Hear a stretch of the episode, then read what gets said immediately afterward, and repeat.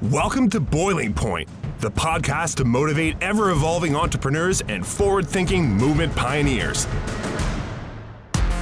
Our hosts, filmmaker Greg Hemmings and executive coach Dave Vale, are turning up the heat in the world's business communities. Our interviews with entrepreneurs, thought leaders, and movement makers are raising the temperature of inspiration. Live from the hottest studio in this quadrant of the universe, here are Dave and Greg. All right, we are back. Welcome back. Hello, Mister Greg Hemmings. Good to see you. As welcome back Carter once said, welcome back, Dave. He said, welcome back, Dave? I don't know. I don't I, think so. I, I, I just, so I, you're dating yourself. That theme song always comes to my head every time you say welcome back, you know? um, well, listen, we, we could do a long preamble here, but we're not going to because we're going to jump straight into uh, what's going to be the most listened to podcast ever. Yep. Uh, it's true. On the Boiling Point. It, it be, because our, our, our upcoming guest actually has challenged us uh, to this. He really wanted to have the, the appropriate amount of data to prepare himself to actually be the most listened to uh, Boiling Point podcast uh, that we've ever done. And I, I truly believe that that we're going to get uh, him to that stat. I think it could happen. His name's Sean Smith. He's on the line. We're going to we're going to just invite him in in a moment. Let me tell you how this came together. So Sean and I would have run into each other a few times Uh, in the last year and a half, two years. Um, and uh, anyways, we set up a, a phone call. I'm in Montreal. I'm talking to him about what he's doing now. Um, we were about a minute and a half into the conversation, and I thought, geez, I think Greg would like this. And I think people in Boiling Point would be interested in hearing more about what he does. And it is October, and October is, uh, for people that don't know, is National Inclusion Month. And Sean has a business, uh, and I'm going to get him to describe it.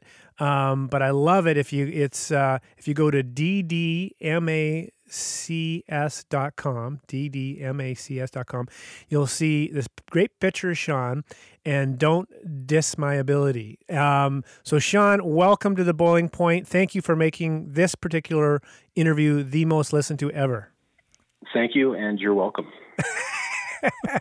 So tell us a little bit about, uh, I mean, you and I had a, had a chance to talk when I was in the airport running through, and a uh, great conversation, and you've got a really cool backstory, and and what you're doing now is so cool. And can you, and, and it's National Inclusion Month, so, you know, that's all wrapped together, but can you give the, the uh, our audience a little bit of uh, context to this?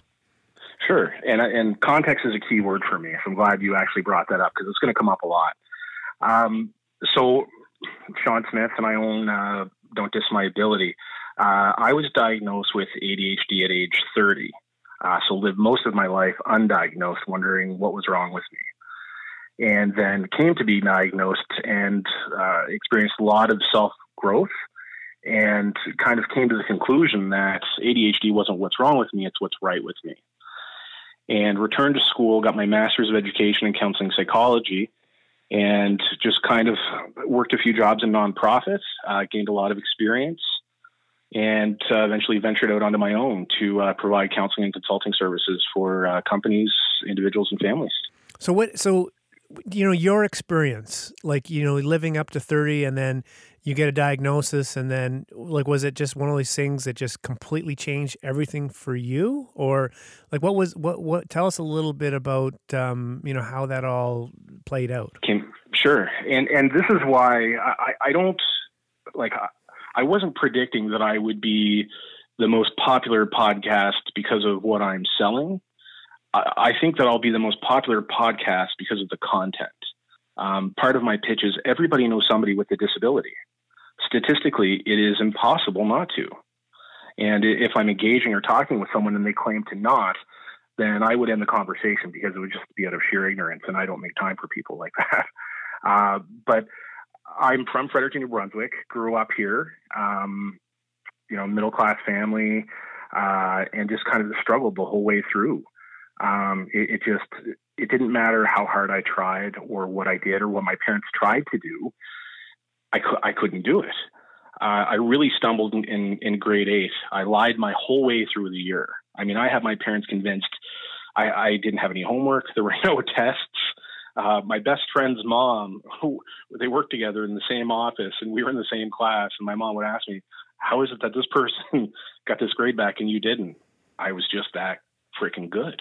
uh, I made it through the whole year. I eventually, I failed the grade, and then, it, you know, the cat was out of the bag. Uh, but then in high school, things just kind of got so much worse. Like, it took me four years to finish three years of high school, thirty-two attempts to earn the eighteen credits required to graduate. I took grade ten math four times. Uh, I think I had a, a thirty-six, a thirty-six, a thirty-eight, and then a fifty-one maybe, or a fifty. So I lived my life wondering what was wrong with me. I mean, I thought I was dumb. I, like, I, I thought I was stupid, and my family and friends all thought that I was stupid. Um, and it sounds horrible to say, but it's the truth, you know, and, and I didn't give my parents much to work with. I can remember uh, at a midterm in high school, I got six percent in typing, and leaving that for, for my mom to sign at the midterm at the bottom of the stairs on her way out the door. I will never forget that shrill. Uh, so, and then having worked uh, worked on the front line, uh, I worked for a company called Spurwink in the States. Uh, my wife and I were therapeutic foster parents and worked with at-risk youth, and kind of had an inkling, but didn't really do anything about it. Um, and then eventually moved to the Northwest Territories, Uh, where I got into a labor dispute with my employer, and uh, was going to file a grievance. And I thought, you know what, I'm I'm going to go get tested. I'm I'm just going to go see. And so in the Northwest Territories, there, I mean, they have locums. There's a psychiatrist that comes through once every three months. So uh, it was actually a, a family doctor, or, you know, the locum, whoever was there, who uh, who diagnosed me, and I and I got Ritalin right away. And the best way for me to describe it, um, for those thirty years, I, I was in a fog and in a haze. Um, I couldn't remember stuff. I still have I still have gaps in, in my memory. Uh, I would always feel like I needed a nap for my nap. I never felt well rested. Uh, I just w- was always tired, and it, it affected every aspect of my life. I mean, academically, I, I struggled. Uh, I did eventually make it through. Uh, I got snuck into college after high school. Uh, I started playing football my first year of univer- uh, first year of high, uh, sorry, first year of grade twelve. Uh, and my second year, I was an all-star. And so I got a package from every Canadian university that had a football team.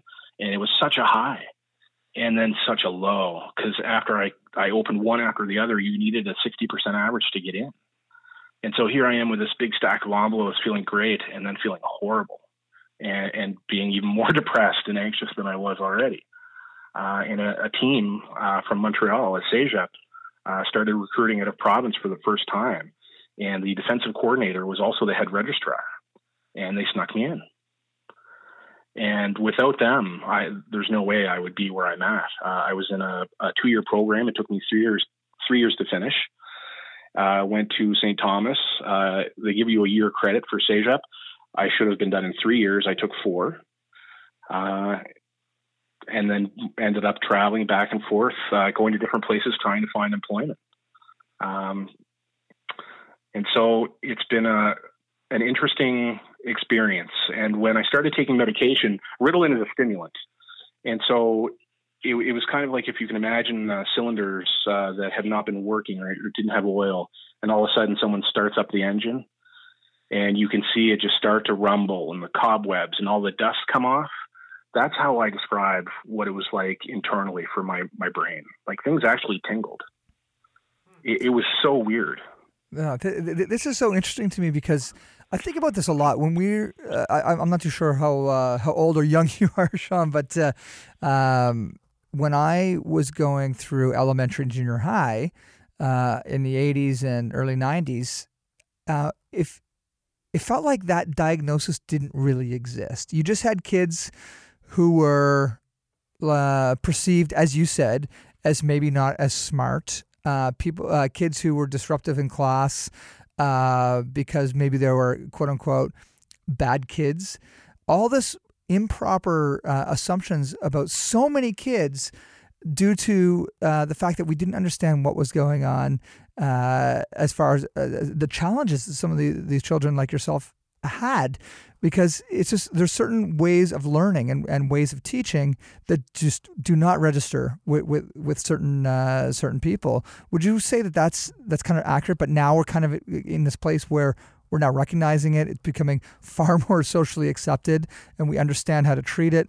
But like this, it's kind of like a new, a new thing now, isn't it? I mean, like twenty years ago, it felt like we still didn't know what was going on. Well, in in, in a lot of ways, we don't. And, and that's part of why I, I do what I do. Uh, as an individual who's gone through that, I have a very unique perspective through which to help people. And so what I what I've kind of do is to explain to parents and educators and, and even, you know, entrepreneurs or business owners that it's not motivation. Um, you know, you can try to motivate people in different ways, but it's the way in which we communicate with people. That is what's key. I mean, my parents tried everything.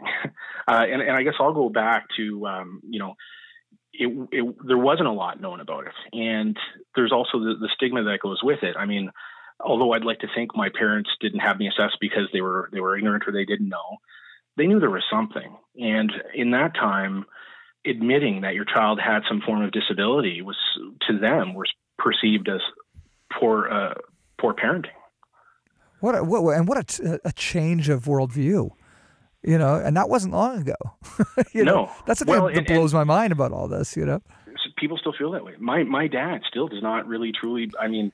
And it sounds weird to say this, but, you know, for my dad to truly understand, he really didn't get it until I brought him my acceptance letter from the master's program at U N B. He just he he didn't he didn't get it. Um, and, and what was it, it about? What was it about that that helped him get it? Like, I, what do you? What well, do you, I was smart. oh, I, I, oh, I, went, I, mean, I went from the bottom of my class and, and barely passing, and, and I was the one kid. I mean, I have two siblings, and I was the one kid. They were just scratching their heads and like, "Holy shit, what are we going to do with them?" Uh, I gotcha. Uh, so I was the sleeper. so, how, so in terms of what you do with. Um, in your, you know, like when you support like, uh, you know, individuals or an employee, like, like give us some examples of how, you know, with that perspective that you have, right? Um, sure. And, uh, you know, that, that like, wh- what are the various ways that you help um, an individual? I mean, you, you, you get, you shared an example of, of um, uh, one of the companies that, that Greg and I would be familiar with, familiar with, uh, helping an employee there. And, right. and you talked about some tools and you know what I mean? Like, so I'm guessing there's a whole bunch of different ways you can be supporting. So help, help right. us understand a little more of that. Sure. Well, again, it comes, it comes back to context and what the individual is interested in. So for this particular example, um, he was working for a company and they, I mean, they had hired him on and it didn't work out. Uh, the work wasn't getting done. And so they let this person go, uh, brought them back on a volunteer basis. And when I started working with them, they were about to let him go again. And they had tried, uh, you know, throwing money at him and, and trying to do different things and nothing seemed to work. And so I, I met with this individual and kind of assessed that it, it wasn't lack of motivation. Uh, it was communication. And so what was happening was they would give this person what they perceived to be a concrete request. And the more and more the individual thought about it, the more abstract it became. And so I created a resource called Cleaning Your Room. And so when most of us think of cleaning your room, we automatically think, okay, I need to make my bed. I need to pick up the dirty clothes off the floor and put my clean clothes away. We take for granted all the intricate steps that are involved in doing each one of those tasks. And so by using a, a program called Inspiration, which is a mind mapping tool, uh, it, you can it's really interesting. So I have little drop-down sections for each one so I can show employers or individuals or families, you know, these are all the steps that you're taking for granted that you're just assuming that this person knows. And and so it needs to be broken down and presented in a different manner in order for them to achieve the result you're hoping to get. And so what was the, what was the result with this guy? Uh, it, it, it was amazing. it, it, it was... Uh, I, I would say life-changing. And, uh, you know, th- this isn't the only story that I have. I mean, I've had families in my office crying because for the first time in their lives, they better understand how to communicate with their kids. And they realize that it's not motivation. It's it's communication. And, and, and I speak to that through my own experience. I mean, my parents hired, I don't know how many math tutors to try to help me. And when I think back, it couldn't have worked because they all tried to do the same thing the same way. Uh, I have a great story about uh, mental math. Like the, the reason why I couldn't do math in school uh, was because it was overwhelming to me. I mean, I couldn't count change. Uh, I would take change out of my pocket and I would go to count it. And, uh, you know, if I was, you know, at the hockey rink or the, the golf course, and I wanted to get a bag of chips or, or a pop, if I didn't have a bill large enough in my pocket, I would walk away because I would start the counting process. It could be, uh, you know, a slap, you know, a puck hitting the boards or the buzzer going or somebody yelling four. And it was almost like someone erased the process. And so I'd have to restart to the point where I would get so frustrated, I would just put it in my pocket and walk away. And I, I, I have a ton of awesome stories, but this one is particularly fascinating for me when I look back. Uh, in two thousand one, my uh, girlfriend at the time, now wife, uh, we got a visa and we moved to the States. Uh, we were originally going to work in, in New Hampshire, uh, but didn't really enjoy our job. So we ended up moving to Lake Tahoe, uh, State Line, Nevada. And I got a job as a blackjack dealer. And I was really nervous because I didn't want to do it. I couldn't count. I didn't. This, this didn't seem like fun to me. Uh, but the, because I had something tactile to manipulate, I learned how to do mental math. I needed something to manipulate with my hands. And because I could do that, I could then do it mentally, but I couldn't do it mentally without having that. Wow, that's that's really cool. Like, like what, what a revelation that is. You know, you, you, oh, it was, yeah. It was huge, huge. And at the, at the time, you didn't really, you, you, you wouldn't have been aware of what was happening. Still undiagnosed. Oh, I mean, wow. I, I could tell you guys, like I, I tied my shoes the wrong way before I turned them the right way until I was thirty. Every time. Like, it's just, it's uncanny. Like I, I played golf for years uh, as a junior, and I had a horrible slice. I mean, I would hit it three holes over to the right. Like, that's how bad it was. Uh, to being diagnosed. Like well, not anymore, buddy. uh, I, I corrected my swing. Once I was diagnosed, it was just p- the pieces of the puzzle that were my life all of a sudden came together. I mean, I experienced what I call these aha moments on a daily, weekly, monthly basis. It was just amazing. You know what? You know what? I'm and and, and Sean, like, this is such a big topic. You know, I mean, it requires more time. We don't have a lot more time. But what I, what what's coming to mind for me right now is how little, probably, you know, those of us who are lucky not, you know, to be to, to actually going through exactly what you're describing. You know, like how little we know about it. And like your stories, it's just, you know, it's it's like, it's shocking actually to think, because, I, and maybe what I mean, I mean by that is there's a lot we take for granted. There is, but I'll, I'll challenge you, Dave, because again, it's, it, I, I use an asset-based mentality. It's not what's wrong with me, it's what's right with me. What's wrong was not knowing, but now that I do know, I know how the, how I learn best. So I'm, I'm able, and, and I guess my, my mantra is don't dis my ability. I may not learn in a conventional manner, but this doesn't mean I can't learn, only that you haven't been able to reach me. So I come up with unconventional ways uh, to try and help people, and it's all contextual context, coming back to that. If someone's genuinely interested and passionate about something they're doing in their lives, why don't we incorporate that into some type of vocation or whatever they're interested in? We have kids doing math and, and reading textbooks about things that they can't use, like cars, you know, trying to ask a kid, if this car goes this fast and that car goes that fast, and trying to figure that out. They can't drive a car. There's no context for them. So why why aren't we using subjects and material from pop culture that kids identify with to help them in their education? Yeah, and, and, and like, so, to, so I, and I agree with you. I, and I think what, maybe where I'm coming from is that um, we all assume that the world thinks the way we think. And that's just right. Not the reality. And that's not, there's a better, or, or, but you know what I mean? Like, so we try to, to, you know, impart to our children and stuff, you know, the way we would understand the world, and we could, or to, or to our colleagues, or, or, or people imparting to us in ways that just do not make sense. Right. And I right. think what I'm hearing, the more, the more clear you get on, you know, how your, the cognition that happens and how your brain processes. I mean, you, you, you know, like anything is possible. And, uh, and I was telling you in our call in Montreal is that, you know, one of my colleagues have very similar story, you know, A D H D and dyslexia. And I mean, now he's just very, comp- I mean, much more accomplished than I could even imagine being.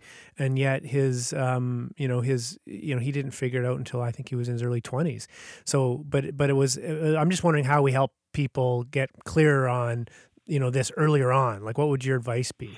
Sure. Uh, contact me. Uh, you know, c- counseling is, is huge. And I am the only person I know that's doing this type of progressive work.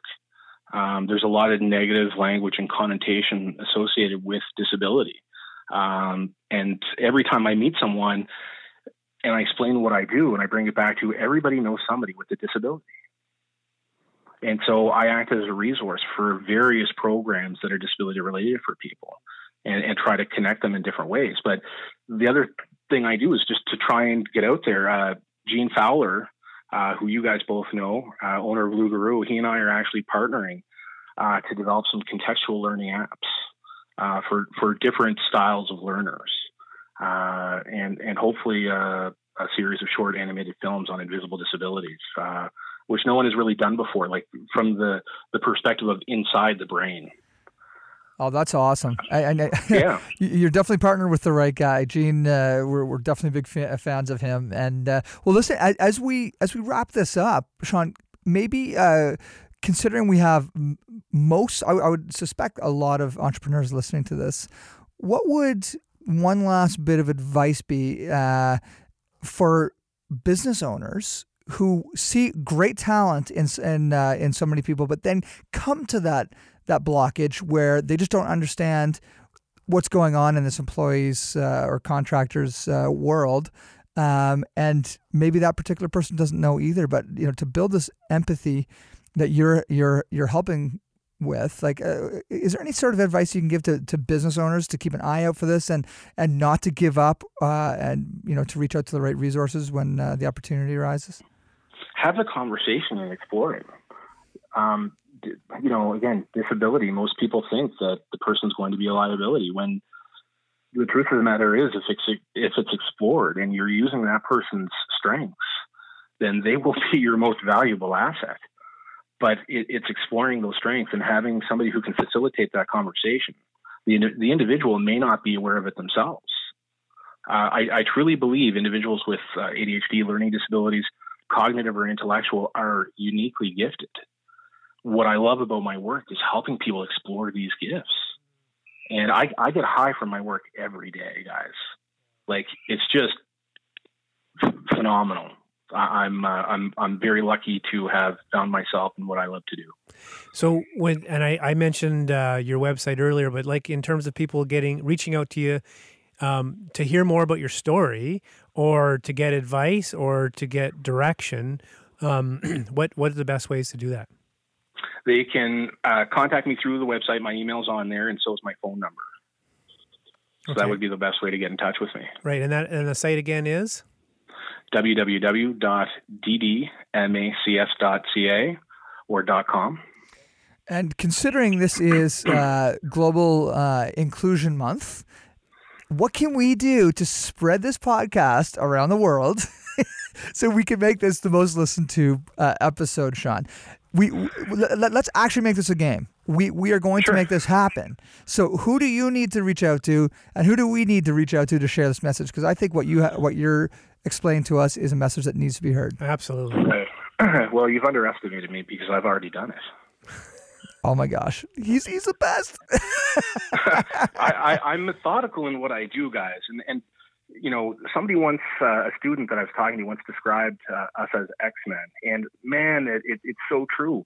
Part of my ability, by way of my disability, for me, is being able to hyper focus at language and discourse and kind of hone in on what matters and discard the rest. So I, I've made a, a, a business out of uh, finding loopholes, disability-related loopholes, and exploiting them for myself, therefore benefiting others. Uh, and so I'm very resourceful in that way. And so I've already contacted appropriate channels to, uh, to let rock, them know that Sean. This was taking place. That's all we can say. You rock. Yeah. This is great. Thank you. Well, listen, Sean, thank you so much for being on the Boiling Point, man. We really, really appreciate it. And uh, yeah, looking forward to meeting you in person sometime. If you're ever in uh, in uh, in Surf City, Saint John, New Brunswick, please uh, pop down and say hi. And uh, I will do that. Again, thank you so much for sharing and uh, for everything that you do, man. Appreciate yeah, it. Yeah, and keep up the great work, man. Love the passion, and thank you for educating us. Thanks for having me. Could I could I make one small plug? Of course. Sure. Uh, just because it relates to what I'm doing in New Brunswick. Uh, to my knowledge, there is no camp for kids with uh, learning disabilities or A D H D. And I'm actually going to be teaming up with uh, a, a guy named Nick Brennan, uh, who owns Red Rock Adventure. I know Nick. And I, I, I knew you did. uh, so he and I are, are going to be putting together uh, an outdoor uh, camping program specifically for kids with A D H D and uh, other other forms of learning disorders. Fantastic. Well, listen, how about yeah. this? You tell Nick that we'll get him on as a guest uh, very soon so he can uh, explain more about that. That's a great idea. Sounds wonderful. Awesome. Thanks, guys. I appreciate your time. All Thank right, you, Sean. Thanks, Sean. Take, Take care. care, buddy. Thanks. Bye. So, well, like I, he's got such a fascinating story, and it's, you know, it's hard to to, to get it all in. But yeah. I wanted, uh, I listened to him, and and I, he's got a particularly good way of articulating, kind very of, articulate, you know, and, yeah, yeah. And, and he and I love, and I think, and I guess maybe what I th- I thought of you and and this. Uh, venue is I like his I like how he tells stories. He weaves stories to help educate. I thought you were going to say you like the fact that he's got a really good beard. Uh, he he does have yeah. a good beard as well. That's a good point. True that. Yeah. Um, so, but his his ability to to share a story and help you kind of understand his perspective through his stories is pretty powerful. And he's he's uh, uh, you know, he shared a few of them with me, and I said, man, I, you got we got to share this with more people. Oh, so, I think that's great. Um, I, I but I also I don't feel like we did it justice because it's so it's there's so much there, well, the, there's so much more to hear. So that's the, the part I'm feeling. It's like, always the case. Yeah. Well, well, quickly for me, you know, I'm thinking from an, an employer's perspective. My takeaway is just. We got to continue to educate ourselves and uh, on this topic, and really strive for empathy when we're faced with challenges with employees who seem to be challenged or seem to not be getting it. Um, I don't know what the answers are, but uh, having this conversation with Sean is certainly opening my mind to uh, being a little more careful and uh, caring, I should say, in in these situations, because it's not just work environments; it's it, It's anybody you're trying to communicate with, you know. Yeah. It's a and you know you know what on that I think what's it's funny because he brought it up multiple times, but you know I the and I guess it's this idea that people go, oh, they must be lazy, oh they, you know, like in other words, because we I don't know about you, but I, I mean people will present you with something that's new and you got to figure it out in your own way. And sometimes you procrastinate because you're not sure how to get at it, right? And you know if you look just at the behavior, you might say, wow, geez, Dave's. He's, you know, he's not interested, or he's not motivated, or he's lazy, or he, he's not intelligent enough to figure this out. When the reality is, you're just trying to figure it out. You know what I mean? Like, how how do I get through this? So, so you know, I mean, I like the idea that I think that that he said, you know, it's not about motivation. And he kind of mentioned that a bunch of times. That's a good thing to remember, right? You know, where's the person coming from? You know, is there a chance that there's, uh, you know, there there is, you know, it's a cognitive issue, you know, in terms of, you know, but like the because. Because we're all brilliant in our own ways, you know. Just like you say, everyone's creative in their own ways, right? So um, I, that's a good, that's a kind of a good thing to keep in mind, you know. Context is king, Dave. Yeah, context, context is, is king. king. On that note, we will see you next week, man. We're out of time. Uh, this has been awesome. Talk soon. Okay, man. Thanks for checking out this episode of Boiling Point. Remember to rate and subscribe to us on iTunes and follow us on Twitter at Boiling Point Pod. To see more from Dave Vale, check out leadership unleashed dot c a or vision coaching inc dot com, and on Twitter at Dave underscore Vale. And to catch up with Greg, visit Hemmings House dot com and at Greg Hemmings on Twitter. Thanks for listening, and remember, keep that pot boiling.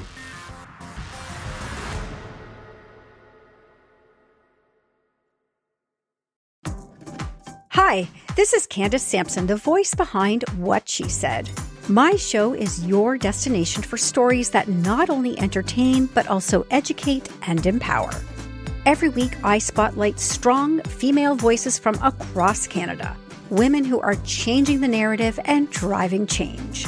Don't miss out on these inspiring episodes. Subscribe on Apple, Spotify, and Amazon Music, or head over to what she said talk dot com.